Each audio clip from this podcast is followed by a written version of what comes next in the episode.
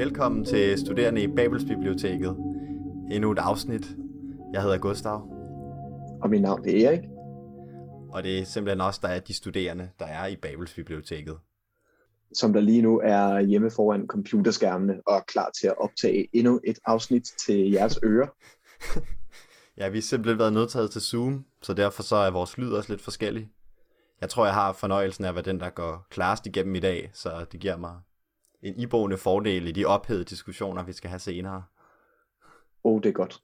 Så jeg vil prøve at tale klart og tydeligt, øh, og hvis I ikke kan forstå, hvad jeg siger, så skylder jeg alting på lyden, og ikke på argumentationen. Og den her podcast er jo en studenterpodcast om psykologi og filosofi, kan vi lige sige til at starte med. Så øh, vi dyrker usikkerheden og tvivlen og alt andet, der hører med til at være studerende. Og håber, at i vil lytte med og tænke over jeres egen syn på alle de ting, vi snakker om. Ja, og sidste gang havde vi jo fornøjelsen af at interviewe Niels Engelsted, som øh, for det første var meget, meget interessant at snakke med, og rigtig, rigtig behagelig at interviewe, så det var en rigtig dejlig oplevelse for Gustav og, og jeg, og vi håber også, at det var en, en god oplevelse at lytte til.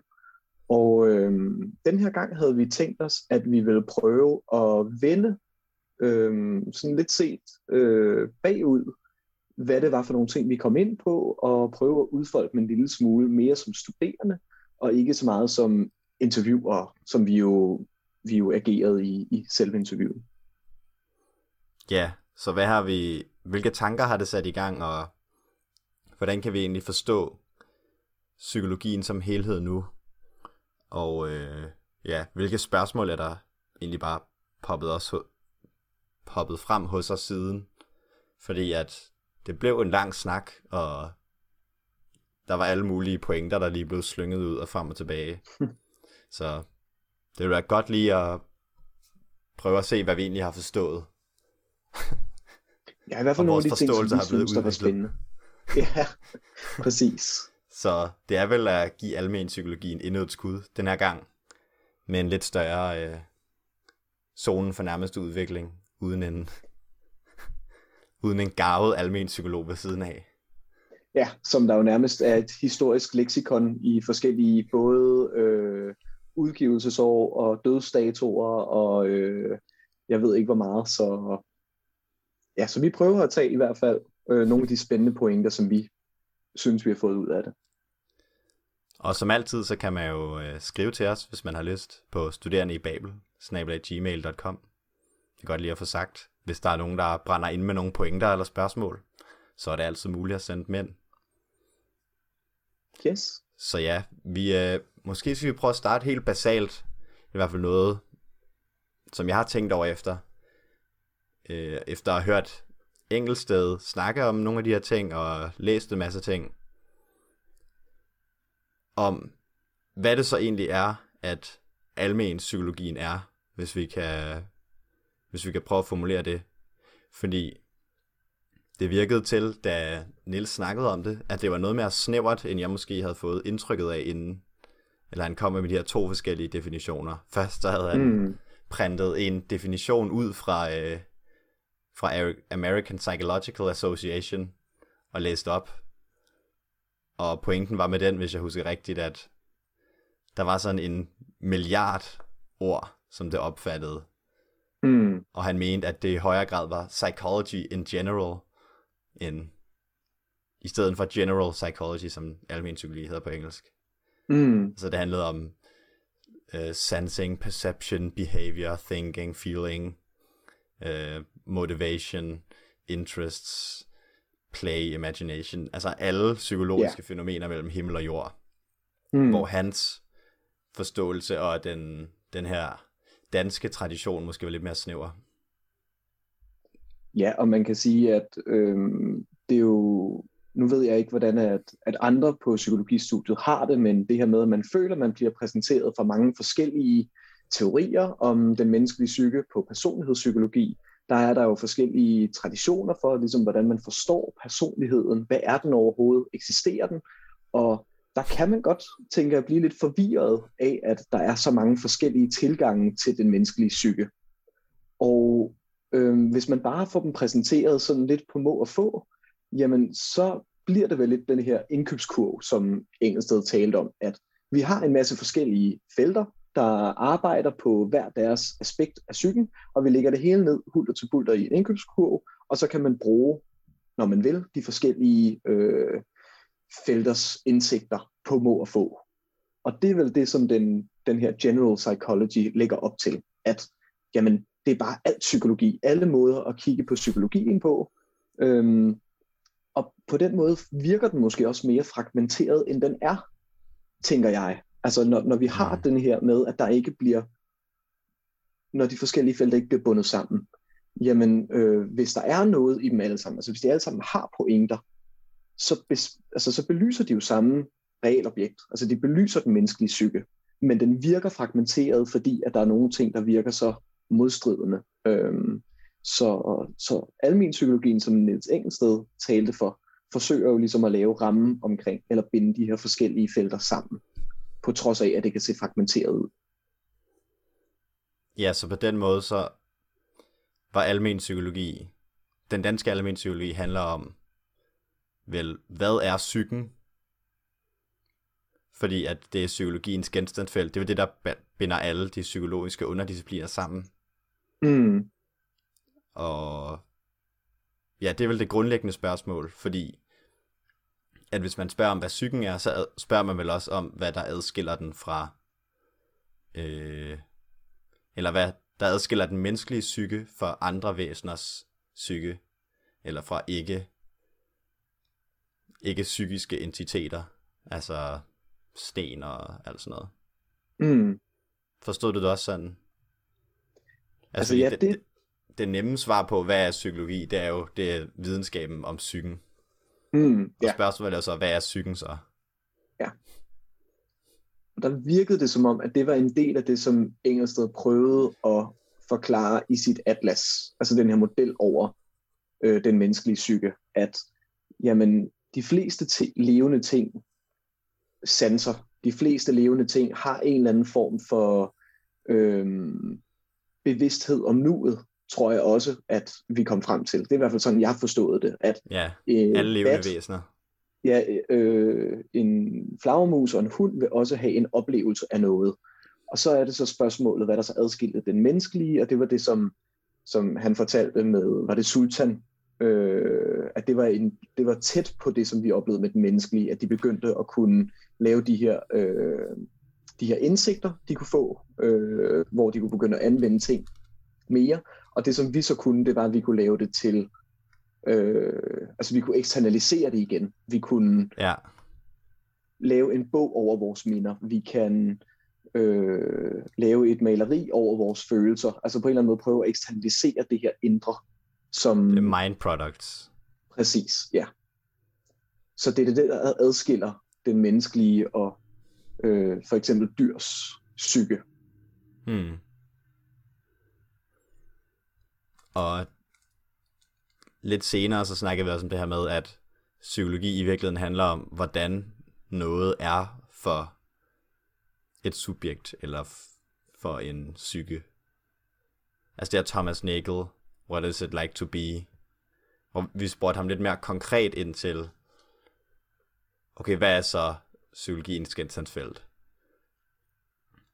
Og det handlede så på en eller anden måde om, om oplevelser, eller hvordan det er for noget. Men så er der så den her lagdeling i, der er noget, altså selv planter har en, en øh, eller forbinder sig til omverdenen, på en eller anden måde sanser omverdenen. Altså der er nok noget, der er godt, noget, der er dårligt for dem, og så videre. Mm. Og som mennesker, vi kan så ja, få noget ind og lære det om fortiden, og vi har også en fremtid i kraft af vores rettighed. Og vi kan så også bringe den fortid eller fremtid ud i verden igen.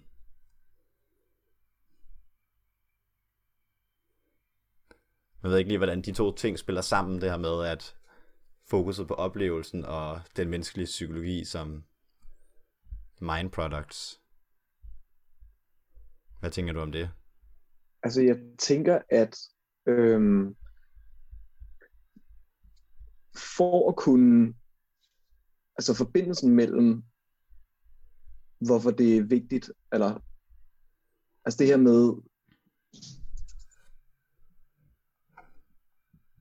lad os tage det forfra. Det, altså jeg tænker umiddelbart, at det handler om, for at spids... altså en almen psykologi kræver, at man på en eller anden måde er enig om, hvad man undersøger, genstandsfeltet. Og det har der været tvivl om. Så første step for almen psykologien er, vist, eller er vel at prøve at finde en, en definition på et øh, genstandsfelt, som der indebærer, eller der kan rumme de forskellige discipliner øhm, til en vis grad.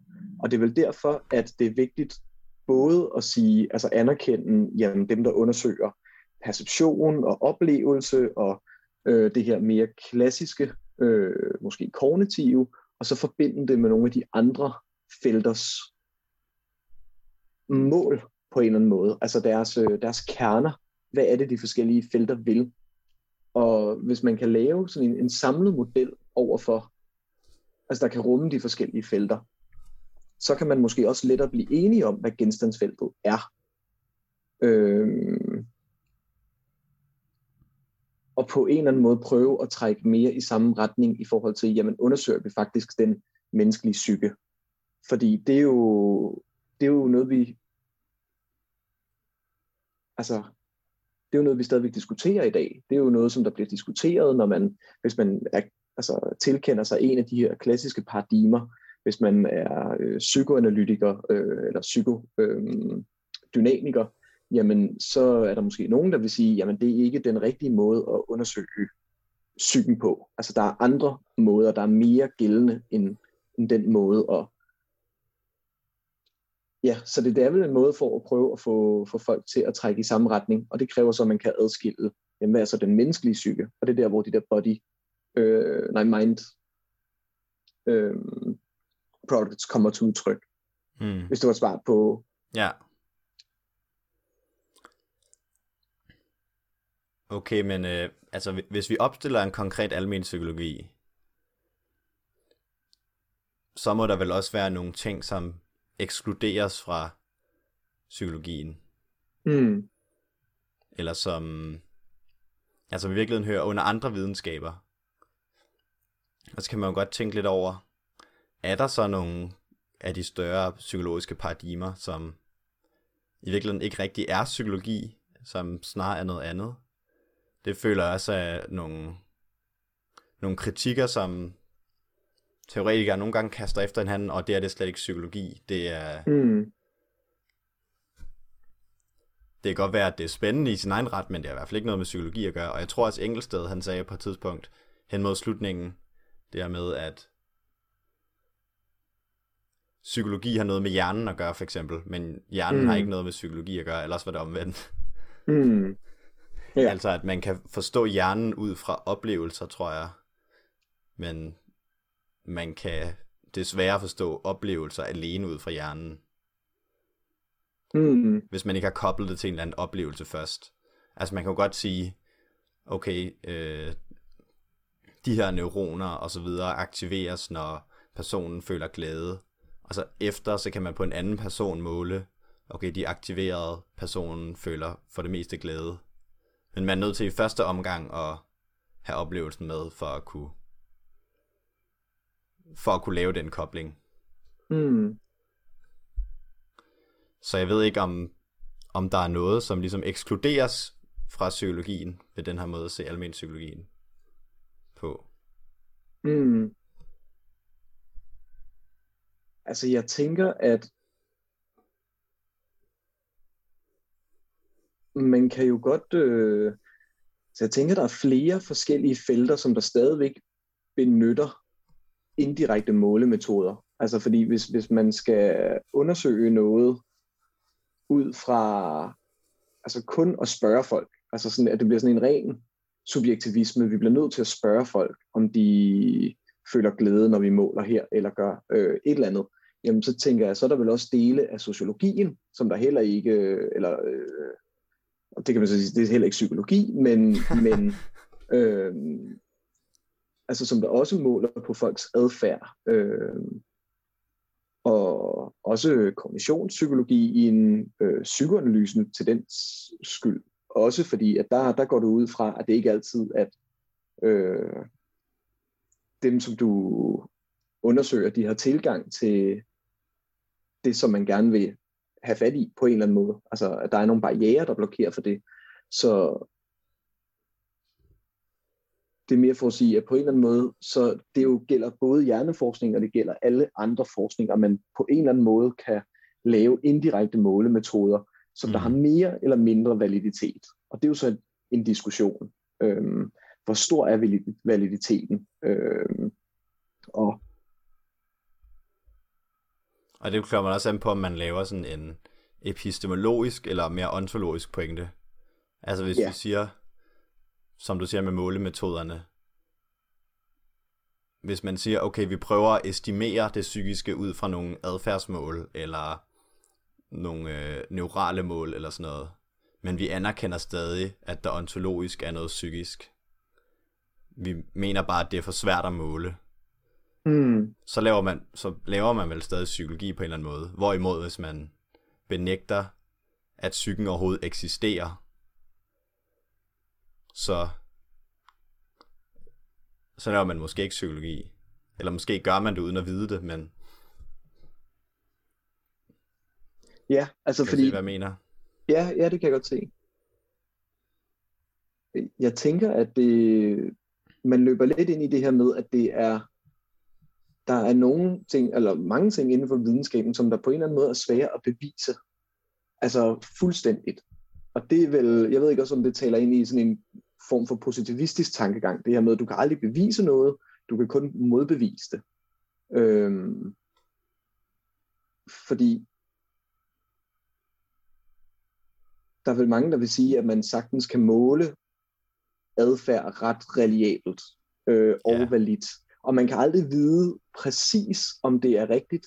Der bliver man nødt til at kigge på det enkelte øh, tilfælde, men, men at der er nogle mønstre, hvor man kan sige, at jamen det her, det, er, øh, det tager vi for gode varer, på trods af, at vi ikke har fundet en eller anden ontologisk øh, glæde, eller ontologisk sorg, eller ontologisk traume. Altså, øh, så, så ja, så det tror jeg på en eller anden måde at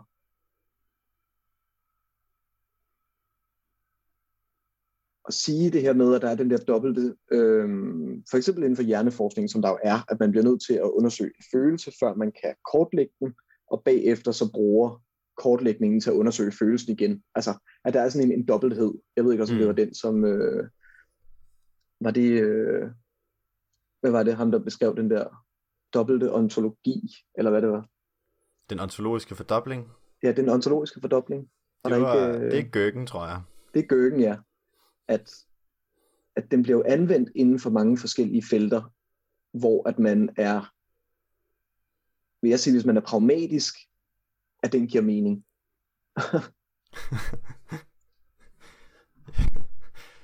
Klassisk tror jeg også, det var mest rettet mod klinisk psykologi. Mm. Altså, at man har en følelse, som udgør lidelsen, og så giver man det en ny eksistens, for eksempel en depression. Mm. Og så spørger man, hvordan kan man fjerne den her ting, vi har skabt? Ja, ja. Som er et navn for følelsen. Ja, specielt hvis at diagnosen bliver agent. Det var det, at hvis, hvis vi, vi måler ADHD ud fra den her adfærd, og vi så forklarer adfærden med, at det er ADHD, så har vi sådan en, en logisk cirkelslutning. Mm, hvor ja, præcis. Det var lidt ja, beskrevet. Øh, som der var problematisk. Det er rigtigt, ja. Men, øh, men ja, så fik vi svaret på, hvad almen psykologien var. øh, altså, jeg tror, vi var enige om, at at det at opstille en konkret almen psykologi godt kan ekskludere nogle tilgange, men at langt de fleste tilgange, som der rent faktisk, altså der eksisterer i psykologiens historie, har noget med psykologi at gøre på en eller anden måde. Mm. Om det så undersøger det psykiske, som er ligesom til fælles for alle levende væsener, eller om det undersøger noget særligt menneskeligt, eller om øh, der er mange muligheder. Eller om det undersøger kun noget, der er altså, gældende for pattedyr og sådan noget. Ja.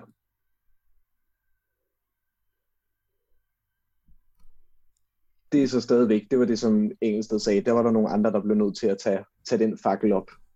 For det vidste han simpelthen ikke. At hvad? Om, altså, hvor skillet skulle være. Det er jo det her med, hvor, øh, hvor psykologiens grænse går, vel. Nå ja, om det går helt ned til planter, eller også under planter med encellede organismer og sådan noget. Ja, for det er jo det, han skrev i sin bog i hvert fald, at selv encellede organismer viser det her tegn på sansning. Og så kan man sige, ja. jamen er det så bevidstheden, man skal, hvad man skal bruge, men dyr har også en eller anden form for bevidsthed, øh, så er det, er det bevidstheden, der tæller, og hvordan øh, måler man, eller undersøger man, om encellede organismer har bevidsthed?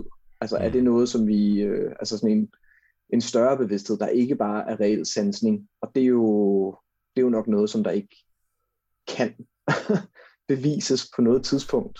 Det er ikke det, du vil, du vil tage op i dit speciale. Det tror jeg ikke. Det, øh, det tror jeg er for højt abstraktionsniveau for... men ja, men og så... Ja, så, altså, ofte, men, så ofte det vi, når vi snakker om psykologi på et universitet, i hvert fald i Danmark, så er det vel ofte menneskepsykologi, man snakker om. Ja, det er det. Altså, der er, okay, der er lidt med sådan rotter og sådan noget, men det er altid som en, som en substitut for at undersøge noget på mennesker. Mm. Men mennesker har så alle de her forskellige dele i sig, fordi at Engelsted argumenterer ud fra sådan en udviklingstankegang, med at vi er alt, alle levende væsener har på et tidspunkt været de her encellede organismer, og faktisk også fysiske objekter på et mm. tidspunkt. Eller alt har ligesom udviklet sig fra det. Så derfor så må mennesker, det var noget, der kom fra Aristoteles, så må mennesket også have alle egenskaberne, som, eller ikke alle egenskaberne, men den grundlæggende måde at være på, som planter også har, og som dyr også har, og som pattedyr har. Og så har mm. vi så mm. også noget specielt over os. Ja, det var Aristoteles og Leon Schiff, der begge havde de der udviklingsmodeller. Ja. Og det var åbenbart vildt nemt at finde ud af, hvis man havde læst de samme tekster som ham. Altså, det var slet ikke raketvidenskab. hvis man bare læser yeah. Aristoteles og Leontjev sammen, så øh, vil det blive klart for en hver. Så det kan vi anbefale. Ej, og det er jo...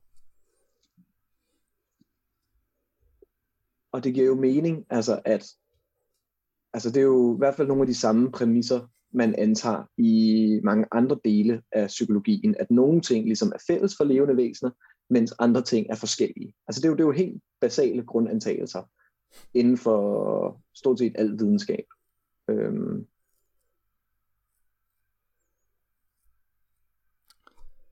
Altså det er jo den her differentieringsproces. Mm. Altså, er der noget i den udlægning af psykologien, som du kritisk overfor? Altså jeg synes selv, det, det virker ret skudsikkert på en eller anden måde. Mm. Altså det eneste, jeg vil kunne se, altså jeg er helt enig med dig. Altså hvis man skulle tage djævelens advokats position, så kunne man sige, at øhm, at man har altså med den tilgang har man måske mindre tro til sådan et eller andet emergentisk. Altså for mig virker det som om, at i den model, som der måske er emergentisk, det, det tror jeg, at øh, man kan sige, at den er, at der opstår noget nyt på hver niveau i den her model. Yeah. Men at der stadig er en sammenhæng mellem niveauerne. Altså at det er vigtigt, at vi har været sansende væsener, før vi bliver bevidste væsener, og vi har været bevidste væsener, før vi bliver øhm, hvad kan man sige, altså får den her menneskelige bevidsthed med øh, mind products. Så altså, den er hierarkisk øh, på en måde, som jeg synes, der giver rigtig god intuitiv mening. Og måske det eneste, jeg kunne se, det er, at, øh, at man måske kunne lave en eller anden form for, altså om tingene nødvendigvis behøver at opstå i den rækkefølge. Men det er ikke noget, jeg selv synes, jeg kan se nogle gode argumenter for. Nej. Så jeg kunne forestille mig, at nogen ville være lidt kritisk over, at øh, på den måde så ståle fast at tilskrive mennesket kvalitativt forskellige egenskaber fra andre dyr. Mm. Men- Så der må man jo også bare se ud på på samfundet, og at vi sender rumraketter ud og alt muligt, og nu ja, forstyrrer hele jordens økosystem og alt muligt. Så der er Mm. mm. måske meget, der tyder på nogle kvalitativt andre egenskaber. Hvis man Mm. ser ud fra adfærden fra mennesker og, og dyr. Ja. Ja, altså, så, så du tænker også på det på en eller anden måde etiske i det. Altså det her med, om der er, øh, eller er det bare sådan en Nej, det var ikke konsekvens pointen. af den tanke? Bare sådan ren... Øh, Ja, okay. Rent teoretisk. ja, Ja, fordi det har jo implikationer. Altså det her med, om der er en... Øh, det behøver der jo ikke nødvendigvis at være den her forskel for. Det sagde Engelsted også selv, at selvfølgelig føler dyr smerte og glæde og forskellige andre følelser. Øh, mm, det, det ved man jo, så, øh, så der er altid noget etisk involveret over der. Men øhm, hvis man, jeg vil stadigvæk sige, at hvis man antager, at der ikke er en kvalitativ forskel mellem dyr og mennesker, så er der nogle etiske konsekvenser, der er endnu større end, end det. Men det er jo så, øh, ja. det er jo så nok til et helt podcast selv. Altså jeg vil sige, jeg tror for nogen så... Altså det kan godt være et stort moralsk fremskridt. Selv det her, og sådan en god middelvej mellem noget meget antropomorfisk, og den her omvendte tankegang fra Descartes og andre, hvor dyr bare er maskiner. mm, Altså at sige, at okay, helt ned til helt ned til planter har vi et eller andet sansende. Og alle dyr har egentlig en rettighed, og pattedyr, de har også en fortid, jeg kan huske, og sådan. mm, Og vi kan godt prøve at benægte, at altså, dyr også føler smerte og sådan noget, men der er ikke særlig meget, der tyder på det. Altså hvis man går med på den præmis om, at andre mennesker også føler smerte og har et sindsliv for sig, mm. så er der ikke noget rent logisk, der også skulle sige, at dyr ikke også har det på den måde. nej. Så. Fordi tit så er der enten, der er de der to meget store krøfter, hvor man enten tænker, at dyr er bare som maskiner, og sådan, vi kan bare gøre med dem, hvad vi vil, og sådan noget, for de kan alligevel ikke lide. Og så måske en anden tilgang, hvor man i lidt for høj grad tilskriver andre dyr øh, menneskelige egenskaber. Så jeg tror, at jo mere, jo mere jeg snakker om den der, hans tilgang, jo mere fornuftig synes jeg, den lyder. Det, øh, ja, så den bliver på en eller anden måde gradueret på en måde, som, som der både er belæg for, og som der måske også er pragmatisk. Altså det må man jo sige, på en ja. eller anden måde. Øhm,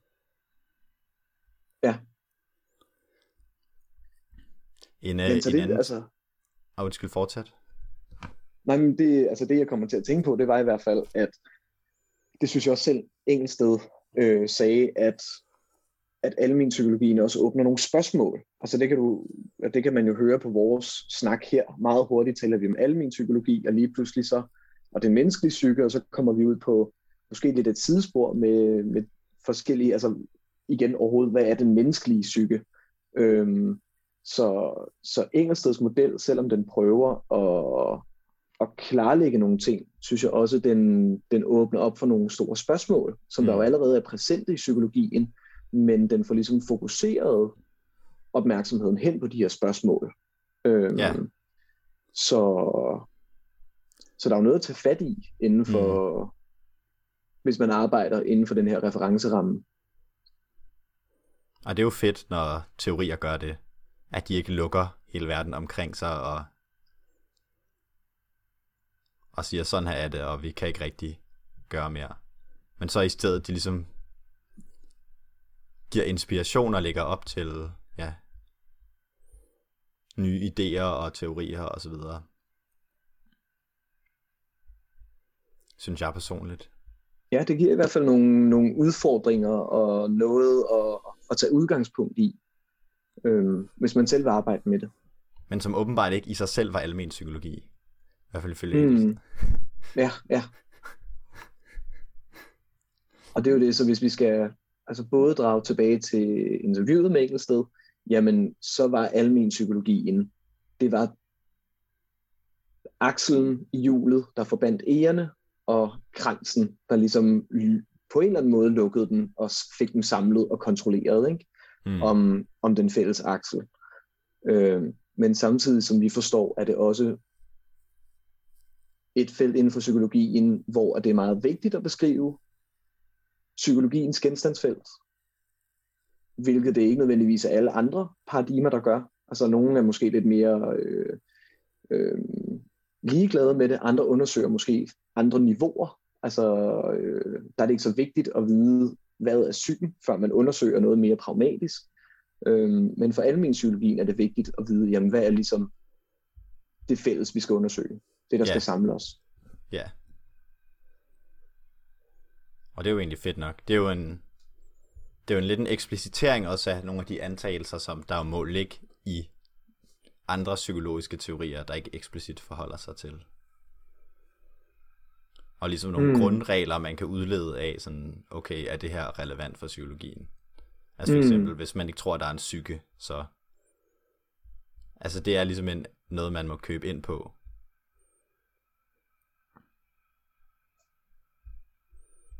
Ja, for at kunne... Altså, men det, det kan man jo så også sige, at så er vi tilbage til det med det der, laver man så psykologi, hvis man ikke tror, der er en psyke, så kan, er det vel svært at kalde sig psykolog. Øh, ja. Med mindre der er en eller anden, et paradoks, som der så gør, at det alligevel giver mening. Det er jo... Noget hegeliansk dialektik om, at psyken Præcis. indeholder ikke psyken, og... og et spænding Men... mellem dem producerer. Nej. Ja. En syntese. Altså, jeg synes, en anden spændende pointe var, som lidt, øh, som lidt fortsætter det her med, hvor mange forskellige paradigmer psykologien indeholder. Det var noget engelsk, der sagde med, at mennesket simpelthen ikke er klogt nok til at kunne tænke sig til noget, der er helt forkert, som slet ikke passer på nogen måde. Altså, hvis vi har, hvis vi har nogle forskere, som sætter sig ned i flere år og prøver at udbygge en teori, og vi antager, at de ligesom er ærlige og alt sådan noget. Ja, det ved jeg ikke engang, vi vi at antage. Så vil vi komme frem til et eller andet, som drejer sig om, om virkeligheden. Og måske er det vendt på hovedet. Måske er det spejlbilledet af det, som er sandheden, eller måske er det lidt forvrænget, men vi er på en eller anden måde ikke intelligente nok til bare at finde på noget fuldstændig forkert. Hmm. Og jeg, altså, jeg kan godt se, hvad han mener. Det er ligesom... Altså, det ville svært at komme med en sætning, som slet ikke var, var gældende på nogen måde. Mm. Som ikke bare er en, en omvending af det rigtige, eller noget af den stil. Og på den måde så altså når man har et paradigme, for eksempel som behaviorismen, som har arbejdet i, sådan, har været ret populær i 50, 50-100 år-agtigt. Mm. Og stadig er populær i nogle grene af psykologien. Så må de have kommet frem til nogle bestemte erkendelser. Mm. Altså, når der er en eller anden, der har siddet og forsket i 30 år, og lavet alle mulige eksperimenter, så må de beskrive et aspekt af virkeligheden. Men, på en eller anden ja, måde. Det, det svære er vel så, når der er andre, der har gjort det samme, og de to teorier virker fuldstændig modstridende. Hmm.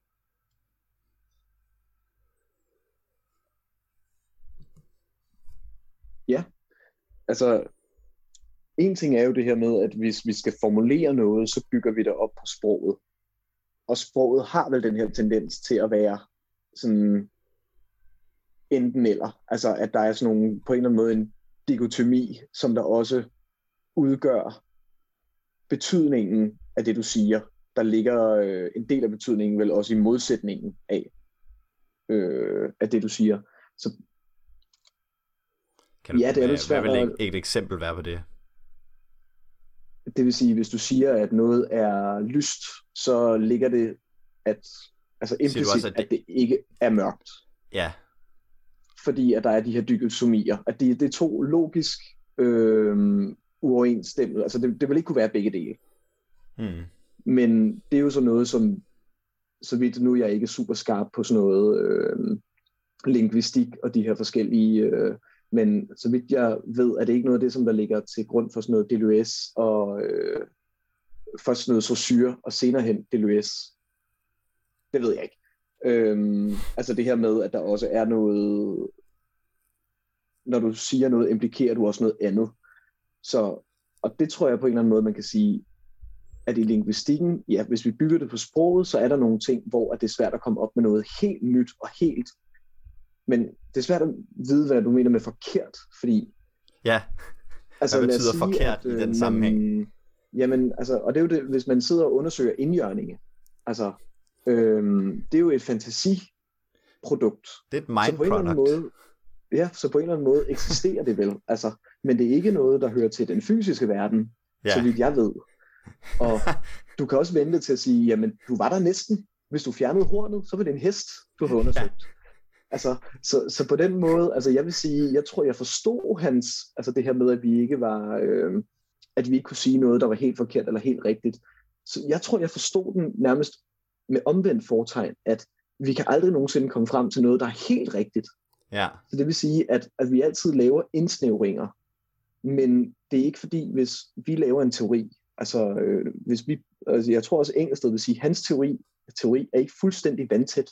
Og det er ikke, det er ikke et billede på virkeligheden, der bare øh, stråler og på en eller anden måde kommer ud af virkeligheden og er virkeligheden. Men det er et forsøg på at lave en ramme, der gør, at vi kan forstå den på en anden måde. Altså det var Mm. sådan, jeg forstod det. ja. Det tror jeg faktisk er en rigtig god nuancering af det. Og også, også lidt frustrerende, at vi kan aldrig sige noget, der er helt rigtigt, men heller aldrig noget, der er helt forkert. Ja, fordi jeg tror, at, altså, og det er jo så, øh, altså jeg tror, man kan sige noget, der er mere forkert end andet. Ja, Spørgsmålet er, at det er svært at sige, og det, det, det kan man måske også godt sige, at øh, man kan også godt sige noget, der er mere rigtigt end andet. I hvert fald øh, inden for nogle felter. Spørgsmålet er så, om det også gælder for psykologien. Det tror jeg, der er mange, der vil sige, at man godt kan. Mm. Øh, det, er jo, det er jo det her med, ellers er det ikke reel videnskab, du laver. ja. Så, Som øh, min, øh, som min vejleder til mit bachelorprojekt, Vanessa Soneragan, sagde, at når man overhovedet laver videnskab, så er der en, en antagelse om en vis grad af realisme. hmm, At der er en, en verden er på en eller anden måde bare i en eller anden grad uafhængig af det enkelte subjekt.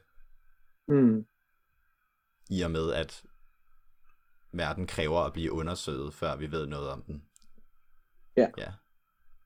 Og, så, og der tror jeg, at jeg forstod det sådan, at jamen, vi kan lave fantastiske love. For eksempel, øh, jeg, jeg kan ikke huske, om vi kom ind på Newton eller øh, i, i interviewet. Jeg ved ikke, hvorfor det er et eksempel. Jeg kobler det til interviewet, men det er med, at vi kan lave love. For eksempel øh, love om vores verden, øh, fysiske love, som der viser sig at være rigtige i vores oplevelse, men lige så snart du har for eksempel sådan noget kvantefysik, jamen så viser det sig ikke at være rigtigt længere. Men det gør jo ikke, øh, det gør jo ikke teorien mere forkert. Det betyder vel bare, at teorien i sig selv er ikke nok. Den skal relateres til et eller andet. Og alt efter hvad du relaterer den til, kan den være mere eller, mere, mere eller mindre passende. Ja, så hvis du tænker at Newtons gravitationslov, jamen så passer den perfekt, hvis du smider to kugler ud for runde tårn. Men hvis du øh, jonglerer med to sorte huller, eller et eller andet den stil, jamen så ser du lige pludselig nogle andre, øh, nogle andre dynamikker. ja. Og det gør jo ikke det, at de to kugler med forskellig vægt, men samme, øh, hvad kan man sige, øh, omkreds og så videre, at, at de ikke falder lige hurtigt. Altså, Mm. så det, det, det fordrer vel en eller anden form for mere processuel forståelse af teorier, sådan ja. Så de ikke bliver statiske og siger, at det her de beskriver virkeligheden fuldstændig, men at det bliver et, det beskriver de her relationer, når de indgår med de her objekter. Spørgsmålet så, hvis vi skulle prøve at tage nogle, sådan, nogle af de klassiske eksempler på ting, der er helt forkerte. Altså det kunne være, at, øh, at jorden er centrum af solsystemet. Eller, øh, Mm. eller hvad er det nu, det hedder? Frenologi. At, Mm. man kan, at man kan aflæse personligheden ud fra kraniets, øh, ud fra kraniets form og sådan Ja, noget. ja. Altså, hvordan vil... Okay, jeg kan godt at jorden er centrum i solsystemet, eller centrum af verden, eller hvad man skal sige. Den kan jeg godt se, hvordan på en eller anden måde, man godt kan sige, at den har noget rigtigt i sig. I og med, at for mennesker, der er jorden jo centrum af deres verden. Det er den, der måske ikke er det fysiske univers, men når man står som subjekt, så er alt rundt om en. Og på den måde, så afhængig af, hvordan man forstår verden, verdensbegrebet, mm. så, er, Ja. vi, så er vi lidt midt i verden.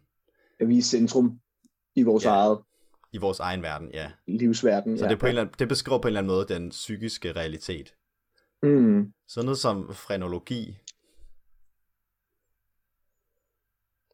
Det ved, jeg ved ikke, hvad rigtigt der overhovedet er i det.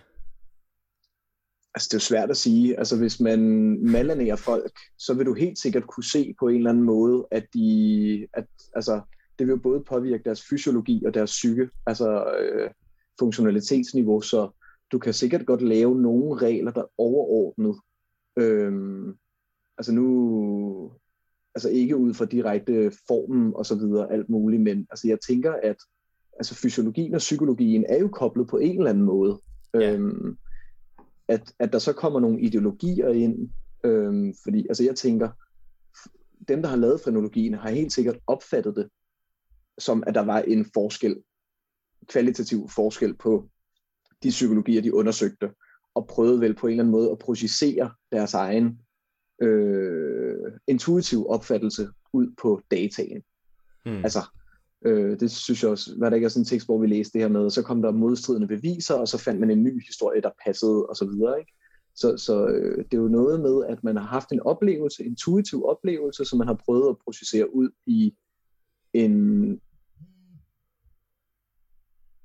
en form for øh, struktur, der ligner videnskab, men som der ikke er det, fordi at øh, i hvert fald ikke god videnskab, lad os sige det sådan. Nej. Så, så på en eller anden måde, så, øh, altså, ja. Men at fysiologien og psykologien på en eller anden måde hænger sammen, det, det tror jeg, der er flere ting, der viser. Øhm, Ja, spørgsmålet er så, ja. hvordan.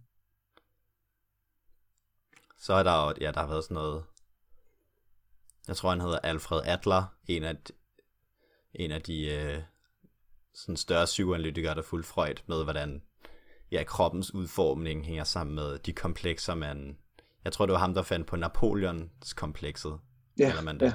Det der med, hvis man er lille, så er der en tendens til, at man udvikler sig på en bestemt måde og sådan noget. Så, så det du i virkeligheden siger, er, at på forskellige abstraktionsniveauer, så er der altid noget, noget rigtigt i en teori. Og måske de allermest forkerte teorier, så er det måske bare sådan noget som, at verden findes, eller der er væren. Altså hvis i enhver udsagn, så er der vel en, en antagelse om, at, at der er noget, der eksisterer. Selvom alt andet er forkert. Ja, altså jeg tror, Forstår du, hvad jeg mener? Og så jo mere rigtigt det er, jo mere konkret rigtigt bliver det så på en eller anden måde. ja, måske jo flere relationer gælder det på. Altså, øhm, altså jeg, jeg tror, det var mere fordi det her med, at jeg tror, jeg forstod det som, at altså, man kan godt sige noget, der er mere eller mindre forkert, og man kan godt sige noget, der måske er helt for, eller jo helt forkert, men det kommer an på hvad igen. Altså, fordi det er ligesom det her med, at øh, man kan sige, at den gamle fysik omkring vores, øh, omkring jordens midte i solsystemet, jamen det afspejler jo på en eller anden måde psykologien. Det afspejler jo, at det var vores oplevelse, at vi var midten af det hele, mm. af hele universet. Og det er også noget, jeg selv synes har været lidt spændende, øh, bare at læse sådan lidt på siden, men det her med, hvordan at øh, altså vores tanker omkring religioner og guder på en eller anden måde også afspejler meget vores egen fantasi. Altså, at de her mytologiske historier jo er menneskeskabte og er projektioner eller projektioner af øh, vores fantasi på et eller andet for at prøve at forklare, lad os sige, ja. torden, eller lad os sige øh, havet, ikke? Altså, så, så på den måde kan man sige, ja, der er noget rigtigt i alting, men jeg tror ikke, man kommer så langt med den. Øhm, altså, jeg, jeg tænker, den måde, som Engelsted brugte på, var for at sige på en eller anden måde, at man skal være videnskabeligt ydmyg. Og måske mm. også væk fra sådan en, en nulfejlskultur. Altså det her med, at jamen, når, vi, når vi siger et eller andet, og når vi, når vi skaber teorier, så har vi aldrig nogensinde helt ret. Altså, så vi skal ikke være bange for at fejle. Vi skal ikke være bange for at sige noget, der er forkert. Fordi der, vi kommer til at sige noget, der er forkert. Selv de ja. bedste øh, videnskabelige modeller og de bedste, mest kloge hoveder i verden har været forkerte på et eller andet i deres fantastiske teorier, som de har brugt hele deres liv på at udforme. Så, mm. øh, så på en eller anden måde en ydmyghed, hvor at jamen når vi, når vi fremsætter noget, jamen så skal vi bare være åbne over for, at der kan være fejl i det. Ja. Og, og hvordan vi afgrænser os. Ja. ja. Altså at man, øh, man laver en eksplicit reduktion måske. Ligesom øh, ja. den gamle den gamle tese om den metodiske reduktion frem for den, den ontologiske reduktion måske. Altså i stedet for at reducere undersøgelsesobjektet til ens teori, så afgrænser man sin teori til nogle bestemte aspekter af det undersøgte. Ja. Det... Spørgsmål, spørgsmålet er så også, om en, om en teori ikke kan være gal på den, ved at sige, at den undersøger noget andet, end den egentlig undersøger.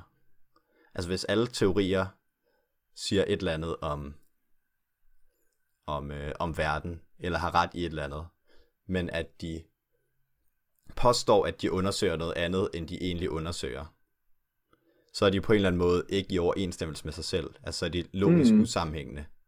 Så ja, det er vel ja, også ja. en måde, hvorpå teorier kan være forkerte, eller... Ja. Og en anden, ting, som, en anden ting, som Engelsted også sagde, var forkert, var, han bragte på en eller anden måde op på et højere plan, hvor han sagde, at kognitionspsykologien øh, eksistenspsykologien, behaviorismen osv., har alle sammen ret i noget om den menneskelige psyke, og beskriver forskellige aspekter af, hvordan subjektet kan relatere sig til verden. Mm. Men det, som er forkert, det er, at kun en af dem er rigtigt. Ja. Eller at kun en af dem er tilstrækkelig til at forstå øh, menneskets eksistens, eller det psykiske. Mm. Så man kan vel også lave den pointe at sige, at på det teoretiske plan, så er det ofte forskellige aspekter, som man beskriver, og det er sjældent, at der er noget, der er som sådan mm. forkert og ligegyldigt. Yeah. Men på det mere metateoretiske plan, der er der nogle ting, som bare må være forkerte, hvis vi har de her antagelser om, at ja, der er en psyke og Ja, ja. Og at det er muligt at lave videnskab og alt sådan noget. Ja. Og man kan sige, altså, på en eller anden måde, så, øh, så kan man sige, og et problem, vi kommer til at stå overfor, det er, at vi kan ikke bevise noget af det. Altså, vi kan jo ikke bevise, at Engelsted har ret, og at der er en plads til alle de her store fire paradigmer i psykologien. Altså det kan jo være, at Hosa, psykoanalysen havde ret i det hele, og alle de andre psykologier, de er fuldstændig øh, uden betydning. Og det kan også godt være, at øh, der i virkeligheden ikke er fire paradigmer, men seks paradigmer, eller at der er øh, 100 paradigmer. Øh, og, og det kan man jo ikke som sådan bevise. Det man må, det jeg i hvert fald tænker, som der er så intuitivt, det er at prøve at holde, det er jo det, man så prøver med, med empirien, at sige, at vi må holde det op mod forskellige vigtige fænomener, som vi synes, der er spændende at undersøge, og så må vi se, om det stadigvæk holder. Yeah. Fordi at vi, vi kan ikke vide om præcis hvor mange paradigmer, eller præcis hvad der er inkluderet eller ekskluderet i almen psykologien. Øhm, det der vel på en eller anden måde må være parametret, det er om det giver os mulighed for at at forstå verden på en meningsfuld måde, der giver os og der, der kan det godt være, at jeg altså, er sådan mere, øh, hvad kan man sige, altså ikke sådan instrumentalistisk, men altså det skal vel være noget, vi kan bruge til et eller andet. Altså vi, vi skal vel undersøge det. Der er vel et eller andet drive for, for at forstå det. Om det kan være for, at vi kan øhm, gøre nogle ting bedre. Det kan være for eksempel klinisk i forhold til at diagnostisere eller udrede folk eller behandle folk, eller om det kan være etisk i forhold til, hvordan samfundet skal struktureres. Altså der må være et eller andet, der skal være vigtigt, mm. når det skal undersøges. Det, det må det have en eller anden funktion. Det var også det, han understregede med forskellen på psykologien og filosofien. Nå, ja, altså at ja. Fi- filosofien og erkendelsesteorien, metafysikken, de kan stille spørgsmål til ved, om, om verden eksisterer, og den ja. slags. Altså, om alt bare er ligegyldigt, og om der er nogle objektive, om der er nogle værdier og alt sådan noget. Ja, det er rigtigt. Alt imens vi i psykologien som videnskab, der antager vi ligesom at ting som, at verden eksisterer. Og derfor har vi også den her empiriske forpligtelse, eller ligesom mm. forbindelse til virkeligheden. Og det var måske helt den samme pointe, du lavede, men det hænger måske sammen med, at altså vi kan sagtens, altså rent praktisk, så tror jeg, jeg vil mene, at det ofte er godt at lave grundforskning, selvom man ikke lige kender den umiddelbare praktiske relevans. Mm. Fordi det måske, så viser det sig nok, måske 20 år senere, at det var lige det her, vi havde brug for, for at forstå, hvorfor at den her terapiform ikke virkede, eller sådan noget den stil. Mm. Så altså, ja, ting kan, ting kan have mange implikationer, hvis man lige pludselig roder ved de fundamentale principper. Og også ja. til overhovedet at generere nye idéer osv. Ja. Øh, så nogle gange kan jeg godt være lidt skeptisk over for at sige det der med, hvad kan det overhovedet bruges til, selvom vi ikke kan forestille os det lige nu. Mm. Men og det, det vil jeg stadigvæk, give ret i. Men jeg ting, som der slet ikke... Altså, det skal stadig på en eller anden måde være forbundet med menneskers hverdag, eller på en eller anden måde, eller den oplevede verden, empiri. Mm. Og man kan sige, altså meget grundforskning har jo også en eller anden form for teori omkring, hvordan tingene hænger sammen med det andet. Altså øh, ja. det, som der bliver forsket i. Øh, fordi ellers, altså, så er der jo uendeligt med data, så man kan undersøge tingene på uendelige måder. Mm. Øhm, så der skal vel være en eller anden form for motivation eller retning, når man undersøger noget. Ja. Også for at du overhovedet yeah. kan måle det og kan kan gå til det. Om det er et interview, eller om det er altså både kvalitative og kvantitative metoder. Ikke? Det er jo den gamle positivistiske fejl, det her med, hvorfor, eller ikke fejl, men øh, altså hvor, hvis man bruger ren induktion, hvorfor undersøger ja. man så overhovedet det, man undersøger? Mm. Altså er det bare lige pludselig, så spinder man et lykke, lykkehjul, og så vælger man det. Ja. Altså man har jo altid ja. en eller anden interesse i det, man undersøger, og det er jo Vel fordi man mener, at det har en relevans for verden. Mm. Om det så er de fundamentale ontologiske uenigheder mellem to udviklingspsykologiske paradigmer, eller om det er, hvordan øh, den måde terapeuten stiller et spørgsmål ændrer succesraten. Altså. Ja, altså det, det vil teknisk set den her metodologiske cirkel i, øh, som Valsiner præsenterer. Altså det her med, yeah. at man selv som forsker er med til at at bidrage med sin egen oplevelse og sine egne tanker. Øh, jeg tror, vi havde på en eller anden, øh, på et af metodeholdene, havde vi det her med, at jamen, det kan være, at du går ind på en natklub og ser noget, du synes, der er spændende, og begynder at undersøge det. Og der, der er det jo ikke, altså jo, empirien taler til dig på en eller anden måde, eller verden, dataen taler til dig, og det vækker din interesse. Men det er jo dig som, som subjekt, der siger, det her synes jeg er spændende, det vil jeg undersøge. Øhm, mm. Og så kan man finde på forskellige teorier rundt omkring det, som der kan hjælpe en til at forstå de her fænomener. Men ja. Hvordan, øh, hvordan håndterer vi så modstridende teorier? Altså, jeg ved ikke, om man kan komme med et godt eksempel. Øh, for eksempel, for eksempel øh, tilegnelsen af sprog. Der er, så vidt jeg ved, nogle ret modstridende tilgange. Altså, mm. har barnet et medfødt sprog? Behaviorismen vil sige, nej, det har det ikke. Det har måske nogle medfødte reaktionsmønstre på ting som øh, altså smerte og mm. altså sådan fysisk smerte og høje lyde og frygt for højder og sådan noget måske. Men det har ikke, det har ikke noget som sprog. Det er simpelthen det er indlært gennem ja. betænkningsmønstre. Ja. På den anden side, der har vi folk som Chomsky og evolutionspsykologer og alle sådan nogle genetikere, som siger, nej, vi er simpelthen nødt til at have noget medfødt struktur i vores kognition, som muliggør, at vi har udvikler et sprog, fordi ellers er sproget alt for komplekst til at mm. kunne udvikles. Ja. Så der har vi for eksempel to teorier, som er modstridende. Banger, arv og miljø diskussion. Ja.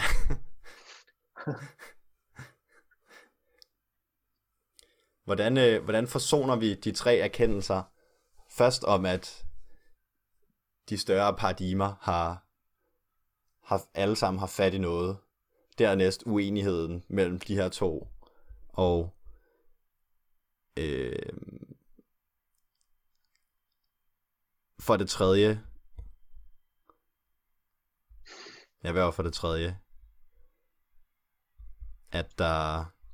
Det var også to store spørgsmål. At, at der er et svar derude. Altså, at ja. der er en, noget, vi undersøger, som vi ikke bare 100% har skabt. Ja. Så der er noget, der er mere rigtigt end andet. Ja. Men de fleste forskellige paradigmer har en eller anden pointe. Og altså, umiddelbart vil mit svar til det være, at det hænger lidt sammen med det her med, at vi aldrig nogensinde kan med vores teorier have tilgang til en fuldstændig virkelighed. Mm. Øhm, som måske kan behavioristerne inden for sproglig udvikling have ret på nogle afgrænsede øh, fænomener, hvilket jeg ikke ved særlig meget om. Altså, øh, jeg tror, det virker som om, at der er mange, der synes, at Chomsky og de nye ja. har vundet lidt. Øh, Eller i hvert fald, men, den, øh, så lærer man jo som det tredje om det gyldne, den gyldne middelvej, som er interaktionismen, ja. som siger, der er ja. både lidt social indlæring, og der er nogle medfødte strukturer. Mm, og det er jo ja. nok det, som der er det rigtige. Ja. Andet vil jo være ret absurd på en eller anden måde. ja. Altså det tror jeg også, at arv- og miljødiskussionen er jo både død og sprællevende, fordi at alle ved, at øh, både arv og miljø er vigtigt, og den gyldne middelvej, som ingen kan finde, det er jo lige stedet at være. Øh, jeg tænker, at diskussionen går vel meget i dag på, hvor den grænse ligger. Altså hvad ja. der kan ændres, og hvad der ikke kan ændres. Ikke? Øhm, men, men jeg tænker vel stadigvæk, at det også handler i forhold til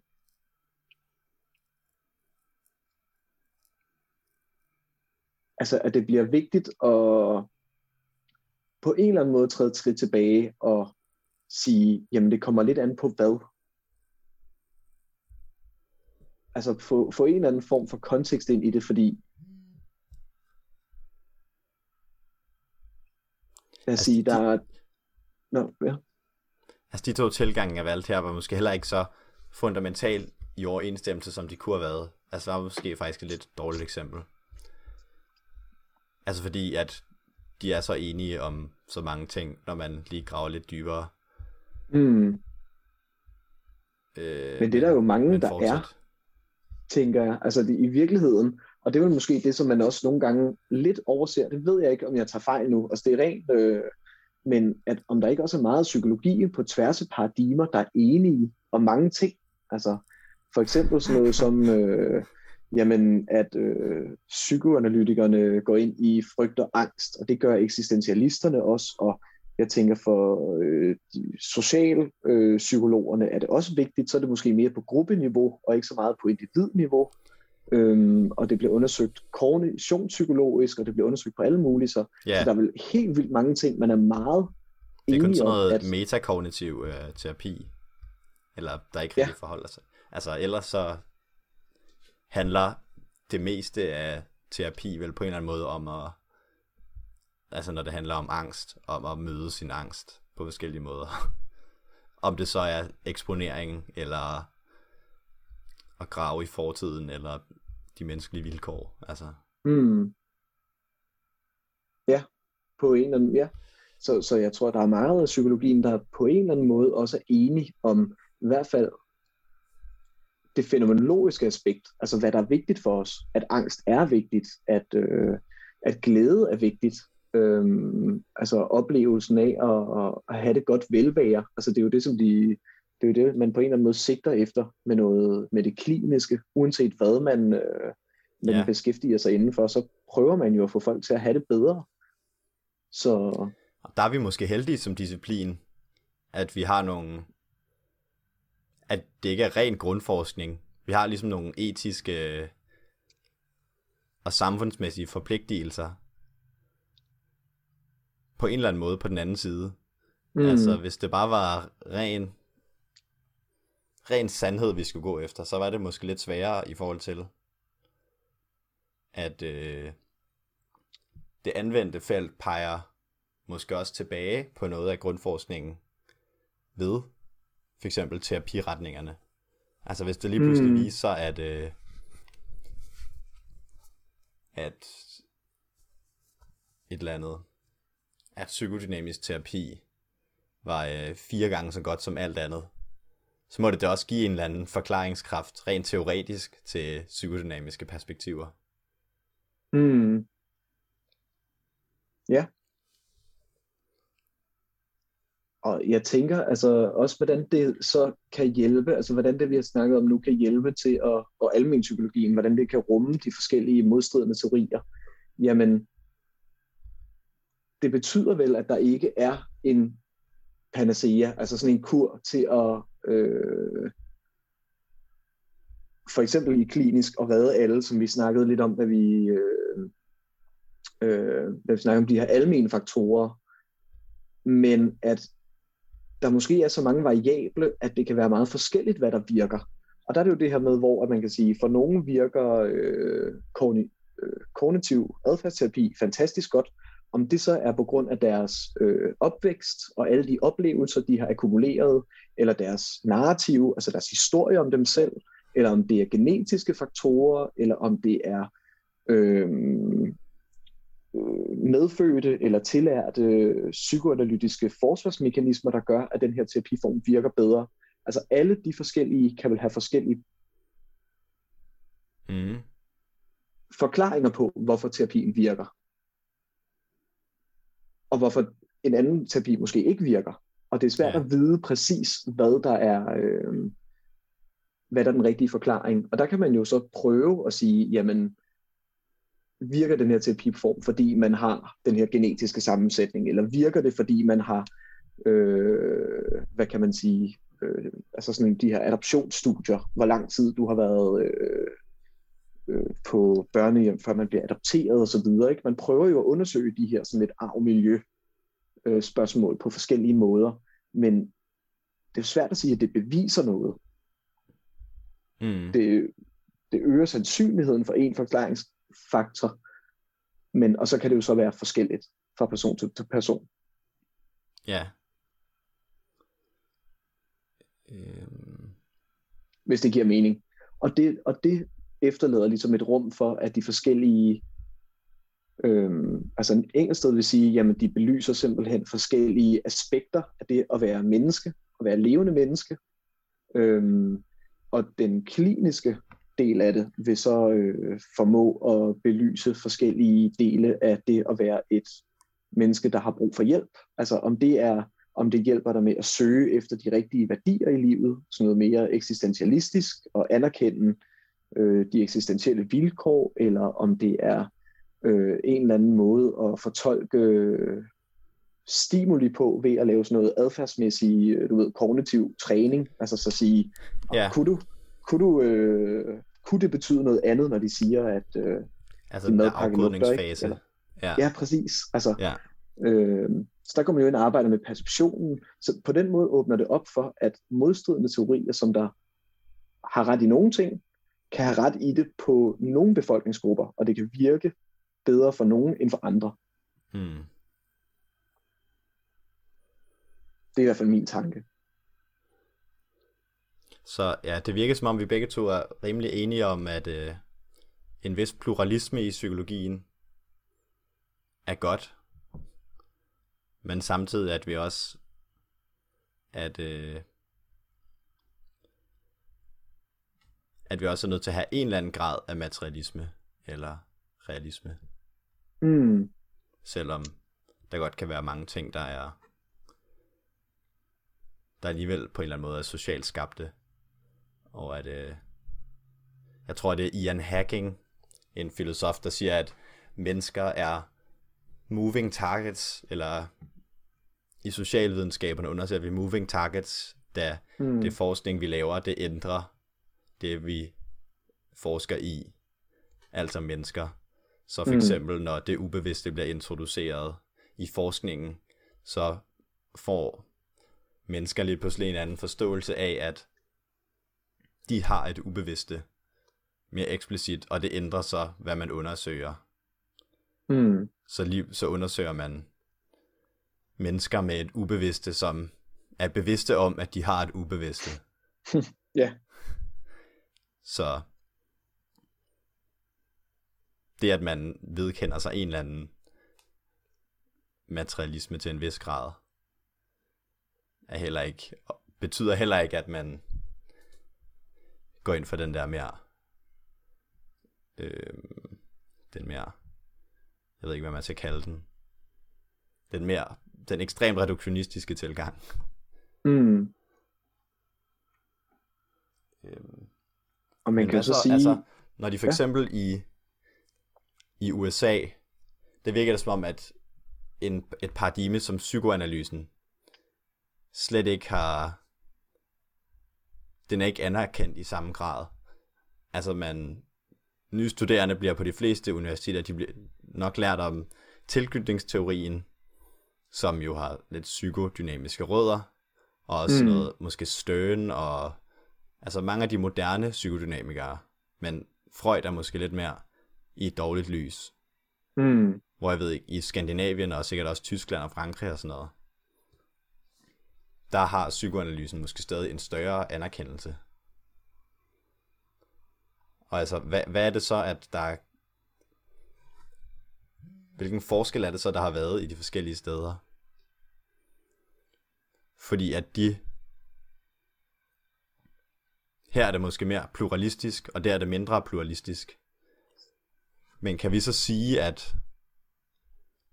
Altså kan vi sige, at de tager fejl i at ekskludere den eller er der på et tidspunkt nok evidens mod et særligt paradigme, i forhold til at vi kan sige, det er ikke særlig relevant at studere mere?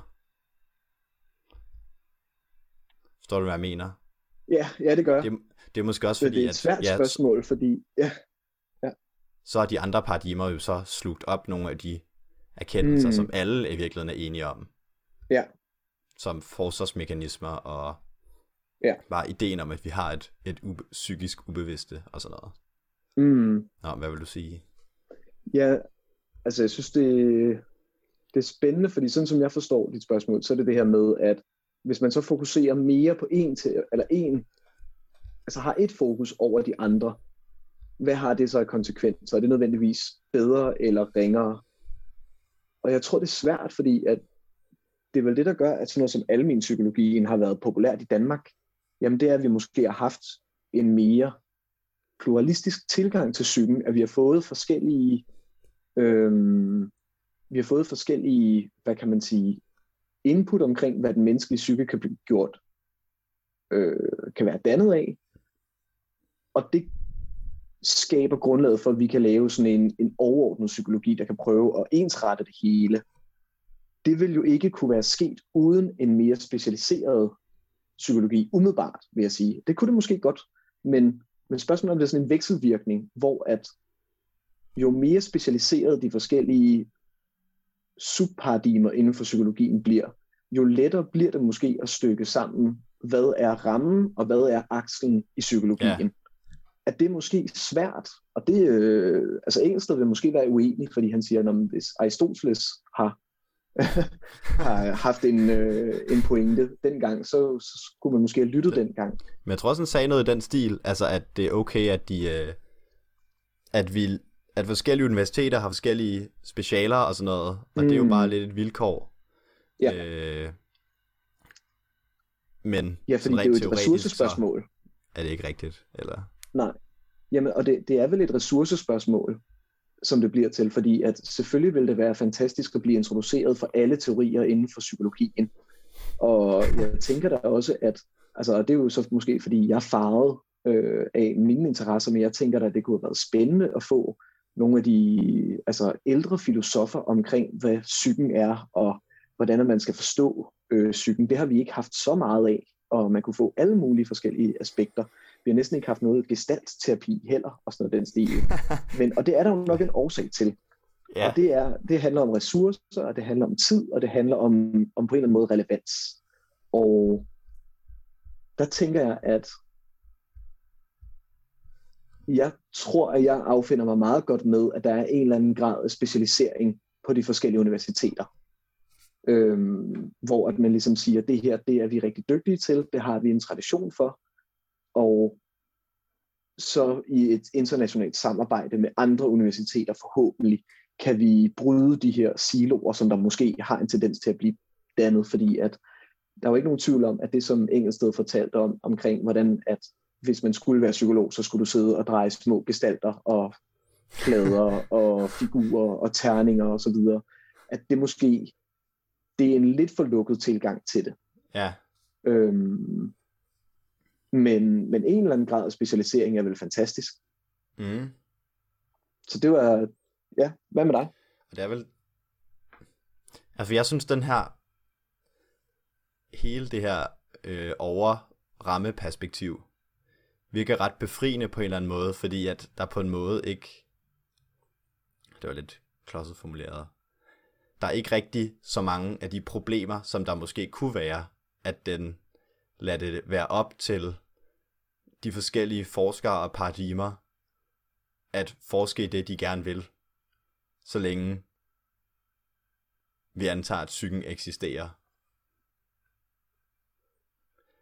Altså, hvis vi har en pluralisme, så, så er det bare rigtig godt, at vi har et universitet, hvor at man både lærer om kognitiv psykologi og øh, kulturhistorikerne og, og øh, læser noget Freud og noget øh, alle mulige mm. andre ting. Noget amerikansk pragmatisme, og man kan lidt tænke, hvorfor er der overhovedet nogen problemer, hvis det her er rigtigt? Altså hvis vi har brug for alle de forskellige paradigmer til at forstå psyken så godt som muligt, og til at udvikle så gode skoler og terapiformer og alt muligt som mm. muligt. Hvorfor er der så nogle problemer? Og det er så her, hvor at den, den øh, materielle dagligdag og oplevelse ligesom trænger sig på, fordi at det skyldes, som du siger, ja, begrænsede ressourcer. Altså hvis vi kunne lære om alle teorier, ville det være rigtig fedt. Men der er nok nogle ressourcebegrænsninger, og det samme med forskere. Altså alle forskningsgrupperne vil jo helt sikkert gerne have en masse nye PUD'er og mm. få en masse nye faste forskerstillinger og sådan noget. Men der er nu engang begrænsede ressourcer, så derfor så kan både fænomenologerne, øh, socialpsykologerne og kognitionspsykologerne, de kan ikke alle sammen få øh, fem nye phd stillinger Mm. Altså de må ligesom fordeles på en eller anden måde. Ja. Og det er måske også her, at de her konflikter ofte opstår om, at, at vores paradigme er mere rigtigt end de andres, og mere relevant, og alt sådan noget. Mm. Eller hvad? Ja, i den fordi, kamp om ressourcer. Ja, fordi ellers, altså hvis vi bare var i en... Nu skal jeg lige nys. altså hvis vi bare var i, i en perfekt verden, hvilket vi jo ikke er, og hvis vi går ud fra den her tilgang til psykologi, er korrekt. En pluralistisk psykologi, men også en, en uh, materialistisk psykologi, så er det jo vildt godt, at alle mulige forskellige undersøger forskellige ting. Mm. Men, men når man har en, en konkurrencefuld hverdag for, for, for psykologer og for forskere, så må der vel opstå en eller anden også konkurrence imellem, hvor man favoriserer det, man selv står for. Ja, altså det aspekt er der helt klart i det. Og hvis man også er idealistisk, jamen så kan man sige, måske er der også en eller anden sammenhæng mellem, hvad der måske er mest øhm, hvad der er mest behov for i den situation, som man står i. Altså det her med, at, at forskningen ikke sker i et vakuum, men at det sker i samarbejde med, med samfundet og de problemer, der er i samfundet. Øhm, altså sådan noget som, jeg tænker nu for eksempel, at det virker som om, at der er kommet lidt mere fut i klimaforskning, fordi at øh, folk er begyndt at, at indse, at, øh, at det er noget, der bliver nødt til at blive gjort noget ved. Og det er, jo, det er jo så et skift i forskningsfeltet, som der sker i sådan en, en dynamik, hvor samfund og forskning øh, vekselvirker sammen. Så det kan man i hvert fald håbe, at der er en eller anden ja, en eller anden en form for vekselvirkning, hvor man kan sige, at det, der er vigtigt for samfundet, der bliver forsket i, det bliver der forsket i. Øh, og bliver der allokeret flere ressourcer? Og det er jo så et, et spørgsmål, man, man kan tage op. Altså der er helt, helt sikkert også private interesser i øh, hos firmaer og for stater og for universitetet selv osv. Men hvis ikke at det skal være sådan rent kynisk magtspil, jamen så er det jo forhåbentlig en eller anden, øh, en eller anden form for, at man forsøger at løse nogle problemer, som der faktisk fylder i folks hverdag. Ja, altså hvis man også skal se lidt ud over psykologien, så samme kamp, som der er internt, altså kun endnu større kamp er der måske eksternt. Især nu, så er der jo mange debatter om, altså skal, skal kønsforskning på KUA, skal det finansieres og sådan noget, når vi har en masse andre naturvidenskabelige problemer. Og er humaniora i virkeligheden mere ligegyldigt end de her andre ting? Mm. Og der er der måske i endnu højere grad uenigheder, og der mm. kommer de her positioner også lidt klar til udtryk i forhold til, hvor ensidig videnskab skal være, og på den anden side, hvor pluralistisk den skal være. Mm. Ja. Og dem, der ja, dem, der bestemmer det, det er vel en blanding af politikere og lederne af universiteterne. Ja, jeg vil, det ved jeg ikke, om det er de bestyrelser, der sidder i universiteterne og ansætter forskere. Øhm,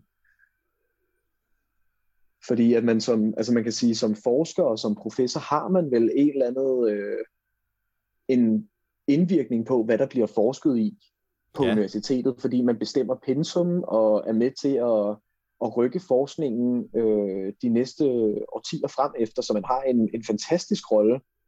Øhm, så, så der er flere, altså der er mange led i det her, der ligesom har en indflydelse på, hvad der bliver forsket i, og hvad der bliver, mm. øhm, Og det er jo et umuligt spørgsmål at svare på, hvordan skal det fordeles mellem... Ja. Altså, hvordan skal pengene fordeles mellem psykologi og fysik? Ja. Men man kan forhåbentlig blive enige med de fleste om, at der er ikke en af dem, der skal have alle pengene. Altså, det er godt at interessere mm. for forskellige ting. Og sikkert også, altså, der er jo nogen, der er meget kritiske over for, at man for eksempel på KU har meget snævre små forskningsområder, som et eller andet egyptologi eller sådan noget, hvor man måske har to forskere ansat og varetager fem studerende om året eller sådan noget. Mm. Hvor der er nogen, der argumenterer for, hvorfor har vi det her? Vi kunne bruge pengene bedre et andet sted. Men hvor andre så siger, selvom selvom det måske er længere vej fra forskning til faktura, for at bruge mm. den vending igen, så giver det stadig en, en værdi til verden, at vi har det på sigt. Ja. Og det tror jeg også, altså det tror jeg, der er mange akademikere forhåbentlig, det er i hvert fald min egen, altså som der, der kan se værdien i at have dannede mennesker, altså også ikke bare naturvidenskabeligt dannede mennesker, men humanistisk dannede mennesker. Øh, men, men det er, altså jeg tror, implicit i spørgsmålet om, hvordan pengene skal fordeles, ligger jo også i, hvem skal fordele pengene. Mm. Og, og det er jo et, øh, et måske endnu mere svært spørgsmål, fordi at lige nu, sådan som jeg forstår det, er der jo rigtig, rigtig mange øh, fonde, der er rigtig mange virksomheder, der er med til at drive forskningen, hvor staten jo kun er en del af det. Ja. Og hvis ikke de her private interesser skulle bruge forskningen, så enten skulle der være meget mindre forskning, eller skulle man finde nogle andre til at ud, altså finde ud af, hvem der ligesom skulle lave forskningen. Og mm. der kan man jo så øh, diskutere, om sådan et centralt organ, der skulle bestemme forskning, vil være bedre end dem, som der ligesom står og er i gang med at, at løse nogle problemstillinger. Så det er jo, og det er jo igen, at der er heller ikke et svar, der gælder det hele, fordi man kan sige, øh, måske sådan noget som, nu er jeg jo igen også farvet, men altså, man kan sige, tobaksindustrien, hvis de øh, forsker bruger en masse penge i at forske i, at øh, hvor ufarlig tobak er, jamen det er da et problem, øh, hvis, hvis det meste forskning siger, at tobak er farligt. Altså, det kan mudre billedet. Så der, der er ikke sådan et let svar. Øh, jeg håber ikke, at vi har alle vores lytter består af ryger derude. Øh. jeg tror ikke, det var et så kontroversielt, øh, så, en så kontroversiel påstand, du kom med der. Jeg ved det godt. Det tror Nej, jeg. men øh, så, så, så der er nogle gængst. problemer i, at, at man får, får undersøgt. Øh, på den anden side kan man så sige, hvis, hvis tobaksindustrien undersøger, hvordan man kan lave tobak, der er mindre skadelig, er det så bedre end ingen forskning i tobak? Altså det, det er sådan noget, hvor at der synes jeg, det bliver svært at bedømme, hvad der er det rigtige. Øh, ja. Ja, og, og så en helt anden ting, det er jo så, ja. altså, forskning, der ligesom er kritisk over for den struktur, der så er. Hvordan den ligesom skal finansieres og udfoldes. Mm. Altså hvis vi lever i den her fondstruktur og sådan noget, så er det måske sværere at levere en masse produkter, som ligesom går imod det, fordi man afhænger jo af systemet for at... Man kan godt sidde selv og kritisere det måske i nogle enkelte forskningsartikler, men det er nok relativt svært at starte et helt forskningsprogram, hvor man skal have ansat en masse PUD'er og postdokker og mm. en masse andre til ligesom at opbygge hele den her mængde ja. af forskning, der viser et eller andet. Altså hvis man ikke kan ligesom købe ind på systemet. Det kan være, det skal være kandidatspecialet og undersøge, hvordan fonde uddeler penge unfair søge en masse penge rundt omkring hos fonde. og der bliver vel virkelig, altså, der bliver også spildt en del tid, gør der ikke det? Ved at alle de her forskere, de skal sidde og skrive ansøgninger til jo, højre og venstre jo. for, for at kunne lave noget af ordentlig kvalitet. Jo. Det skulle være, det skulle være ret opslidende, og det skulle være en rigtig stor del af det. Så ja. Og så er der jo også nogle klare øh, bias i det her med, jamen, altså både at, at ting, som der er meget langt væk fra det normale, nogle gange kan blive fravalgt, altså sådan noget grundforskning, fordi man ikke kan se direkte, hvad nytte det gør, og samtidig kan exceptionelle ting, altså ting, der ser exceptionelt gode ud. Øhm, det jeg husker, jeg hørte om med nogle fysikere, der havde lavet nogle artikler, hvor der var fusket lidt med nogle data, og så fik de vildt mange penge, fordi det så helt fantastisk ud. Øh, og det kan man sige, så fik de rigtig, rigtig mange penge, fordi at øh, de havde fusket lidt med data, og det var lidt sensationelt.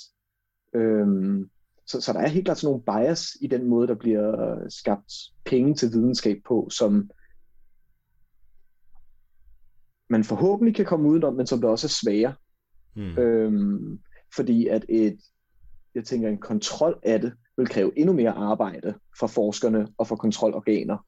Og en liberalisering af det vil gøre det mere, hvad kan man sige, altså, øh, at det ved jeg ikke engang, hvordan man skulle gøre, fordi man skal jo søge ja. det et eller andet sted.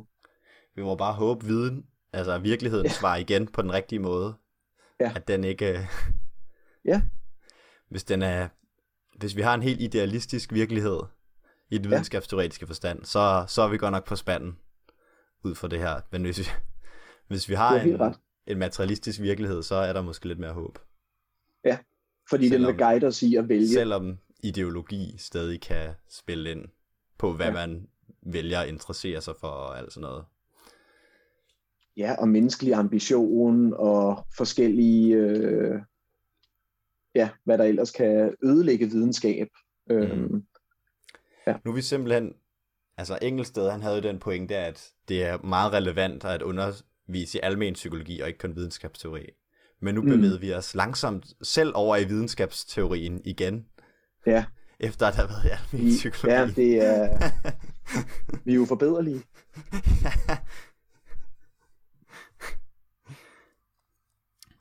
Men øh, det er måske et fint sted at runde dialogen af. Nu er vi gået helt ned fra de helt konkrete erkendelser om psyken, eller også meget abstrakte, og så bevæget os op til videnskab som sådan. Ja. Altså jeg tror, og... som jeg tænkte over ja. det før, og som vi nu har snakket om, så tror jeg, i ret høj grad Nils han har fat i noget. Altså at have en både en, en pluralistisk videnskab, eller konkret også en pluralistisk psykologi, men også en materialistisk psykologi. Mm. Hvor at man ikke direkte siger, at de forskellige paradigmer ikke har nogen nytte, men at man siger, at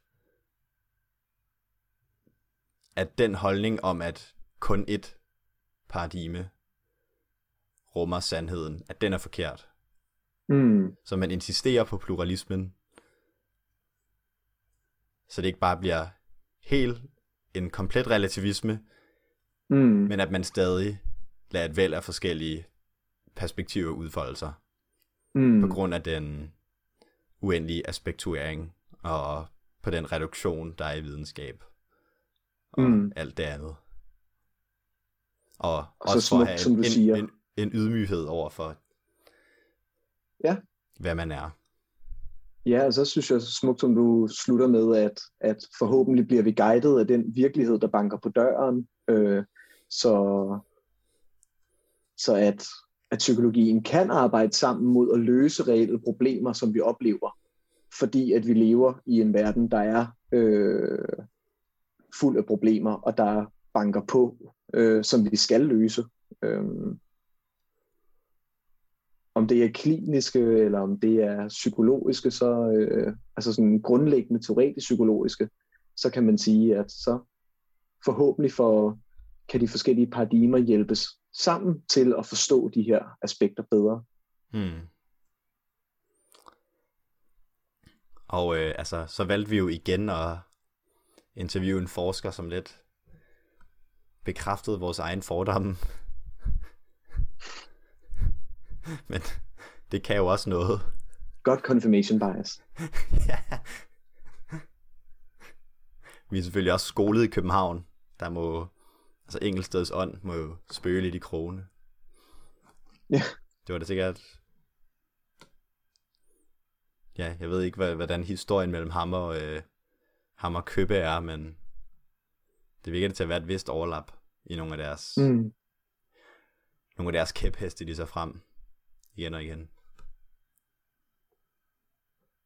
Det var i hvert fald nogle, en spændende snak, og håber, at, øh, at vores samtale her, og igen, at vi lige vender, hvad, øh, hvad vi fik ud af interviewet, om det har hjulpet folk til, øh, ikke hjulpet, men har været spændende og interessant for folk at lytte til, øh, om eventuelt om de fik det samme ud af Engelsteds interview. Øh, der er folk meget velkomne til at skrive til os igen på studerende i Babels biblioteket, øh, hvis der er nogle ting at tilføje, eller ja. Ja, så i hvert fald en, en invitation til at vende om det er at skrive til os, eller at snakke med dine venner om, hvad psyken er. Husk at gøre det. Oh ja. hvad Jeg siger, det er en god party starter. Ja. Nå, jeg hedder Erik. Hvad er psyken? Ja. Den Det virker er- hver det er gang. Altså, populært. Ja. den- er sikker. Så øh, når det nye semester starter, om du er ny lytter og skal til at starte på psykologi, eller om du er øh, veteran i dræberkaninen, eller om du er fuldstændig uden for det psykologiske felt og sidder på Geologisk Institut, så er det altså et spændende spørgsmål at stille, når man er på Mm. mm. dance floor. Ja. Is- ja, især på dance floor.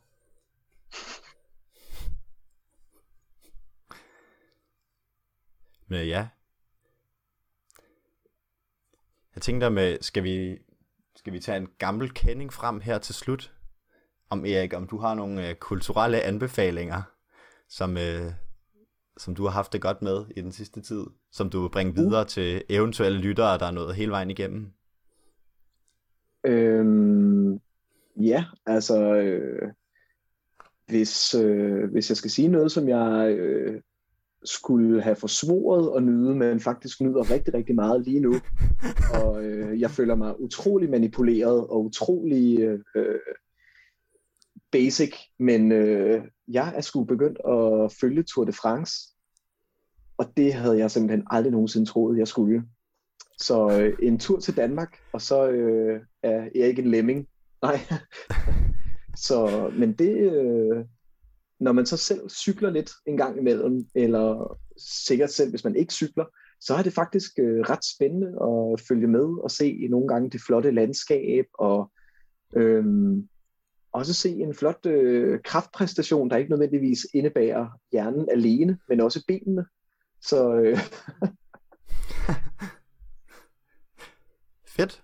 Det er vel så en anbefaling til næste år. Jeg tror, den er vel ikke stadig i gang. Eller jo, jo, det er den. Og jo, der er vist øh, 14 Nå. dage nu, Okay, det var lige mig, der var helt væk på den. og det er da vi optager, så alt efter, øh, ja,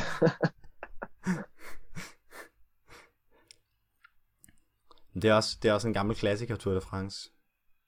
det er det. Hvad med dig, Gustav? Har du øh, planer her i sommeren? Noget, du kan anbefale? Øh...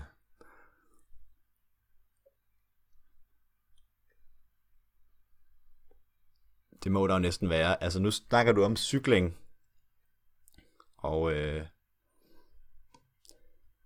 det er, de har simpelthen gjort den genistreg, at de har skåret alle Team Easy On afsnittene ud fra deres originale oh, ja, ud fra deres originale kontekst, så man bare kan se dem i træk yes. direkte på DR-TV, uden at man skal sidde og scrolle frem i øh, det program, som de var en del af. Så øh, hvis man hellere vil se noget fake cykling end ægte cykling, så kan man simpelthen se Henning Primdal, Bobby Olsen og Pimda Kaiserkragt udfolde sig. Og øh, det har jeg selv gjort indtil nu. Og det er sjovt, altså, og det selvom kan kun, man ikke det går kan op i kun cykling. anbefales. Ja. Faktisk, Det er- næsten jo mindre man interesserer sig for cykling, jo sjovere er det sikkert. altså, altså det, er, Så- det er en gammel klassiker i min opfattelse. Ja, så der er masser at opleve på skærmen, hvis man ikke vil begrave sin snude i bøgerne i sommerferien. Øh, Men øh, studerende i Babelsbiblioteket, vi takker af for denne gang. ja, Og, og, og vi øh, lyttes ved. Det gør vi. Og god sommer til alle derude, som har forvildet sig så langt ind i afsnittet.